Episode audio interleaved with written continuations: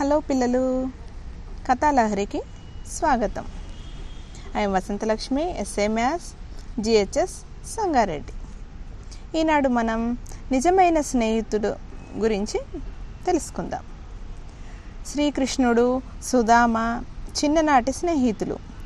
కృష్ణ వృద్ధి చెంది పెరిగి సంపన్నుడైనాడు. కానీ సుధామ బీదతనంతో చిన్న గుడిసెలోనే భార్యా పిల్లలతో అవస్థలు పడుతూ జీవిస్తున్నాడు. చివరికి పిల్లల ఆకలిని కూడా తీర్చలేని గడ్డు పరిస్థితులు వచ్చాయి అతనికి. అంత అంతనే సుధామ భార్య కృష్ణుడి ద- వద్దకు వెళ్ళి సహాయం అడగమని సలహా ఇచ్చింది. మిత్రుడి దగ్గరికి వెళ్ళి సహాయం అడగాలంటే సుధామకి చాలా మొహమాటం సిగ్గు అడ్డు వచ్చాయి. వాటిని పక్కన పెట్టి తెగించి ద్వారకకు వెళ్ళాడు. సుధామ భార్య కృష్ణుడికి ఇష్టమైన అటుకులు వేసి ఇచ్చింది. ద్వారకా నగర వైభవాన్ని చూసి తెగ ఆశ్చర్యపడ్డాడు.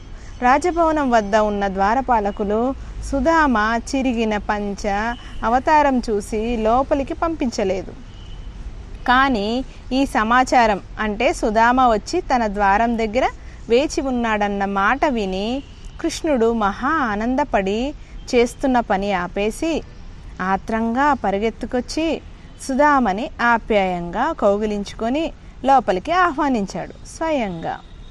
అంతేకాదు చాలా ప్రేమగా గౌరవంగా సుధామ కాళ్ళు కడిగి తన పక్కనే కూర్చోబెట్టుకొని చిన్ననాటి బ్రదర స్మృతులన్నీ తలుచుకొని నవ్వుకున్నారు. అంత గొప్పగా ఉన్న రాజు శ్రీమంతుడు అయిన శ్రీకృష్ణుడికి తాను తెచ్చిన అటుకులు ఇవ్వడానికి సిగ్గుపడి వెనక్కి దాచేశాడు సుధామ. అది గమనించిన కృష్ణుడు అడిగి మరీ చేతిలోంచి తీసుకొని మూట విప్పి తినసాగాడు. శ్రీకృష్ణుని ప్రేమకి ఆదరణకి సుధామ చాలా సంతోషించాడు. సెలవు తీసుకొని తన ఊరు వచ్చేశాడు. వచ్చేసరికి అతని గుడిసెపోయి మంచి భవనం పిల్లలు భార్య మంచి దు భార్య మంచి దుస్తులు ధరించి కలకల్లాడుతూ కనిపించారు. తానెంత అదృష్టవంతుడో అనుకున్నాడు సుధామ.